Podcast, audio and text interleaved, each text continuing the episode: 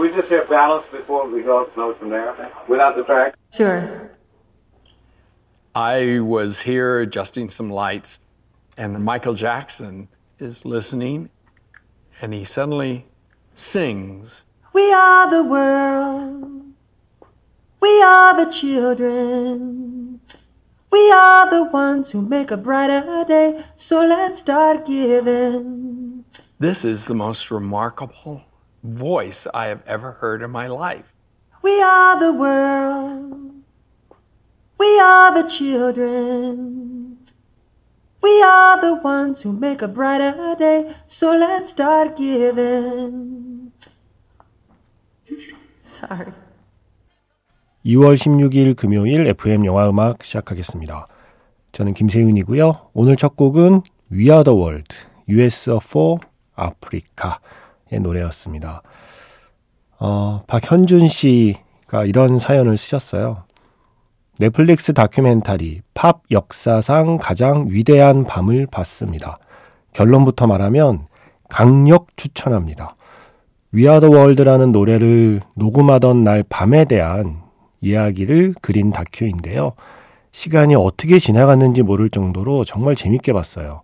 이 프로젝트가 이렇게까지 급하게 짜여진 건지, 그리고 얼마나 많은 변수가 있었는지 다큐 덕분에 새롭게 알게 되었습니다. 특히 중간에서 중재자 역할을 했던 라이오넬 리치, 비상한 감각을 가진 퀸시 존스, 묵묵히 그러나 큰 역할을 맡은 마이클 잭슨. 다들 대단하다 싶더군요. 그 와중에 깨알같이 톡톡 튀던 신디 로퍼, 만취 상태 트러블 메이커 알 자로 아저씨. 크크크.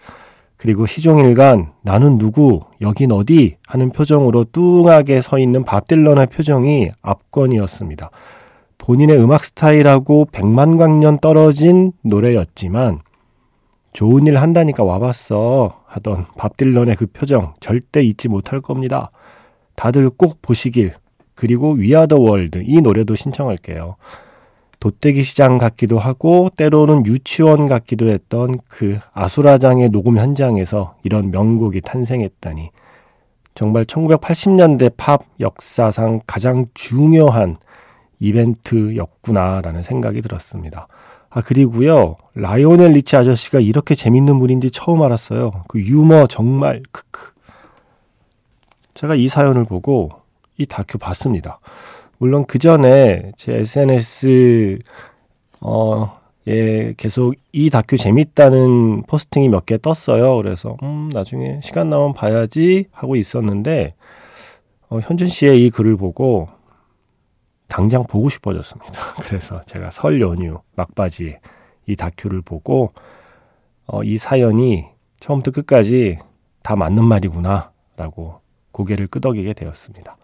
팝 역사상 가장 위대한 밤, We Are the World를 녹음했던 그날 밤. 저는 그게 American Music Award 시상식 끝나고 American Music Award에 참석한 가수들 그대로 들어다가 그대로 보쌈을 해서 그 녹음 현장에 데려가서 만든 곡이라는 것도 사실 잘 모르고 있었는데 어, 정말 재밌더라고요. 녹음에 참여한 가수들의 얼굴을 조금 아시는 분이라면 훨씬 더 재밌게 볼 수 있겠지만 몰라도 재밌을 거예요. 다큐를 보고 나서 찾아보시는 재미도 있을 거고요. 그 중에서 마이클 잭슨이 다른 가수들이 오기 전에 먼저 스튜디오에서 혼자 이 노래를 부르는 이 청아한 목소리가 나오는 그 순간이 저는 오래 기억에 남더라고요. 그래서 오늘 그 장면 오프닝으로 들려드렸고요. 위아더 월드. 오랜만에 들어봤습니다. 이 다큐를 보고 났더니 이 노래가 이제 좀 다르게 들립니다. 노래 가사 순간순간마다 다큐의 장면들이 겹쳐져요. 팝 역사상 가장 위대한 밤. 저도 추천합니다. 재밌습니다. 문자번호 샵 8000번이고요. 짧은 건 50원, 긴 건 100원의 추가 정보 이용료가 붙습니다. 스마트 라디오 미니, 미니 어플은 무료이고요. MBC 홈페이지 라디오 들어오셔서 FM 영화음악 페이지에 글을 남기시거나 아니면 카카오톡 채널 FM 영화음악으로 사연과 신청곡 보내주시면 됩니다. 힘들고 우울할 땐 손가락을 봐. 그리고 한 손가락, 한 손가락 움직여. 그럼 참 신비롭게 느껴진다. 아무것도 못할 것 같은데 손가락은 움직일 수 있어.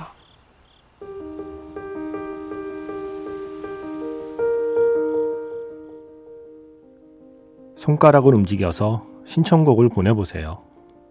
문자번호 샵 8000번, 짧은 건 50원, 긴 건 100원에 추가 정보 이용료가 붙습니다.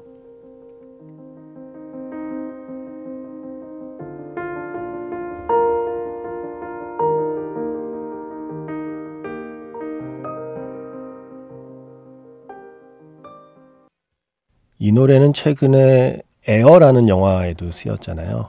벤 애플렉이 영화 속의 벤 애플렉이 이 노래를 좋아하고 또 부르기도 하는 장면이 나왔죠. 브루스 스프링스틴의 Born in the USA 였습니다. 윤한호 씨도 그 다큐를 보셨대요. 올해 흘릴 눈물 다 쏟았네요. 팝 역사상 가장 위대한 밤. 매직아워 스페셜에서 특집으로 다뤄주시면 좋겠습니다. 하시면서 이 노래를 신청하셨습니다. 이걸 어떻게 다뤄야 할까요? 매직아워 스페셜 M에서 음, We Are the World 녹음에 참여한 뮤지션의 대표곡 한 곡씩을 쭉 이어 들려 드려야 되나요? 어, 아니면 퀸시 존스 특집을 해볼까요? 뭐 하게 되면 퀸시 존스를 한번 특집으로 해보고 싶기도 하더라고요. 이 작품 보면서 그리고 브루스 스프링스틴의 이야기도 되게 재밌었어요. 어, 브루스 스프링스틴은 바로 이 본인도 USA 투어 중이었는데 투어 마치고 바로 비행기 타고 와서 밤새 이걸 녹음합니다.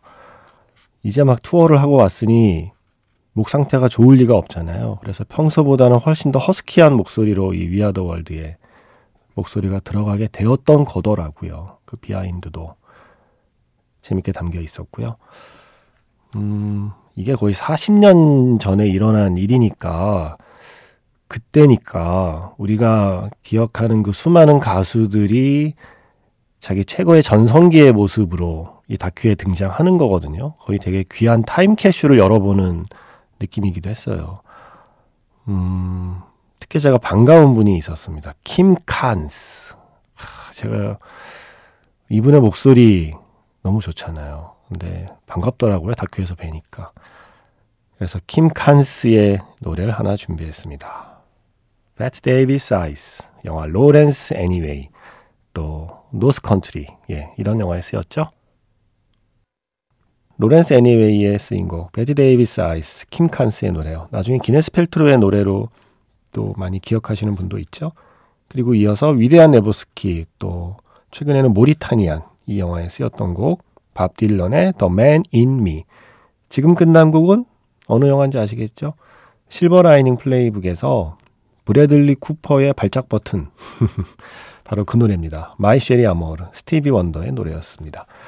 다큐를 보는데 역사적인 투샷이라고 할 만한 순간들이 몇 번 나왔어요.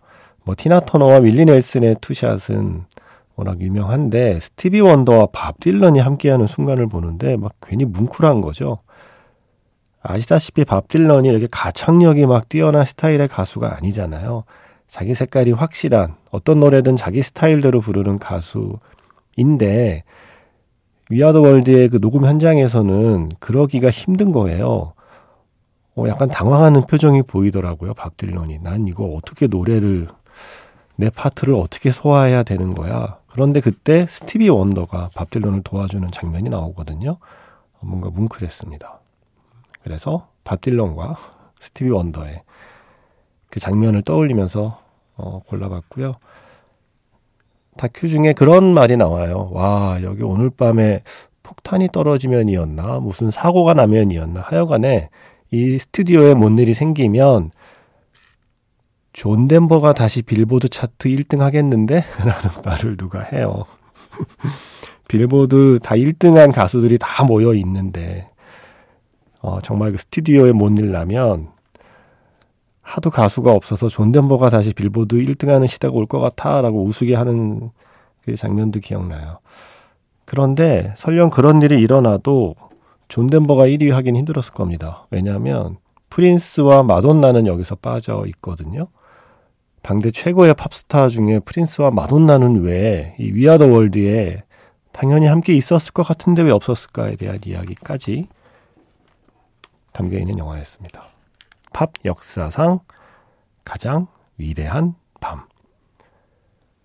음, 배춘미 씨. 작가님, 여기 부산인데요. 오랫동안 부산 비프 광장에 있던 대형 극장이 문을 닫습니다. 아, 저도 그 극장 아는데. 부산영화제 거의 처음 시작할 때는 어, 영화의 중심, 그러니까 영화제의 중심이 해운대가 아니라 남포동이었기 때문에 어, 그때 저도 거기서 영화 많이 봤죠.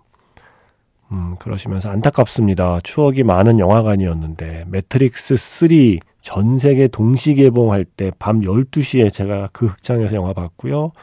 여하튼 추억이 가득한 극장이었는데 대형 극장 잊지 못할 거예요. 월드컵 축구 경기도 거기서 봤어요.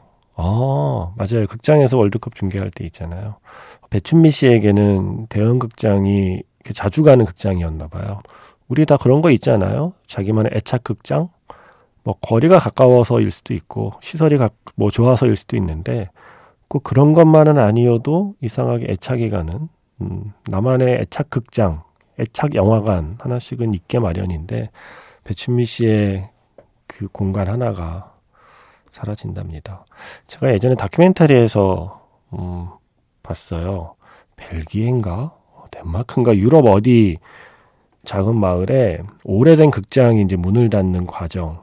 그때 그 극장 문 닫는 걸 아쉬워하는 그 주민들의 이야기를 담은 마치 시네마 천국과도 같은 시네마 천국의 그 엔딩 부분에 극장 무너지는 걸 지켜보는 마을 주민들 시퀀스 있잖아요. 약간 그런 느낌을 담아낸 다큐멘터리였는데 그때 누가 그런 말을 했거든요. 영화관 하나가 사라지는 건 등대 하나가 사라지는 것과 같다. 라는 표현을 제가 그 다큐에서 기억하고 있거든요. 음, 배춘미 씨의 삶에서 등대 하나가 꺼지는 순간이네요. 대형 극장이 사라져서. 어, 마음속에 그 추억 잘 간직하세요. 오랫동안 꺼내볼 수 있게. 음, 매트릭스 3 보셨다고요? 매트릭스 3 레볼루션? 음. 전 세계 동시 개봉이라 매트릭스 3 레볼루션을 밤 12시에 대형 극장에서 보신 배춘미 씨의 그 추억을 위해 이 노래를 골랐습니다. 나브라스. 주노 리액터 그리고 돈 데이비스가 함께한 나브라스 매트릭스 3 레볼루션의 노래에 이어서 지금 끝난 곡은 더 퍼스트 슬램덩크의 노래죠. 텐피티의 다이제로 칸이었습니다. 임효섭 씨가 극장에서 세 번 본 영화는 벌새 이후 더 퍼스트 슬램덩크가 처음이었습니다. 하시면서 신청한 곡이었습니다. 아, 까 대형 극장 얘기에 헷갈리실 수 있을 것 같아요. 대형 시네마는 2016년에 문을 닫았죠. 그래서 그때도 아쉬워하는 기사들이 많이 나왔었어요. 그런데 멀티플렉스에 그래도 인수가 되는 형태여서 어 땡땡 시네마 대형점 네, 이 형태로 계속 운영이 되고 있었던 거죠. 그러다가 이번에 이제 최종 그 멀티플렉스 지점의 형태로 운영되던 극장마저 문을 닫는다라는 얘기였습니다. 음, 이렇게 하나, 둘 사라지는 공간들이 있죠. 그런 이야기를 담은 다큐멘터리가 지난해에 있었습니다. 버텨내고 존재하기. 여전히 다행히 문 닫지 않고 버텨내고 존재하고 있는 광주 극장에 대한 음악 다큐멘터리였잖아요. 그 다큐멘터리를 기획한 그리고 영화에서 노래도 직접 부른 그리고 FM 영화 음악에도 출연하신 최고은 씨의 노래를 준비했습니다. 축제.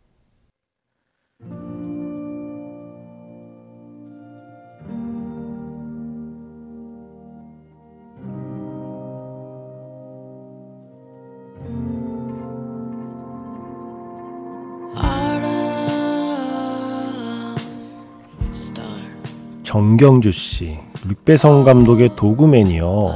저는 재밌게 봤는데 작가님은 어떠셨어요?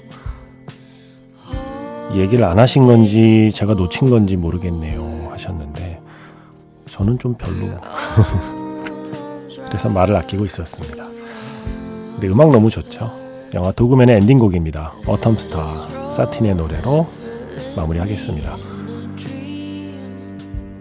내일은 오랜만에 초대석이 있습니다. Magic Hour Special F로 함께 해주세요. 지금까지 FM 영화 음악 저는 김세윤이었습니다.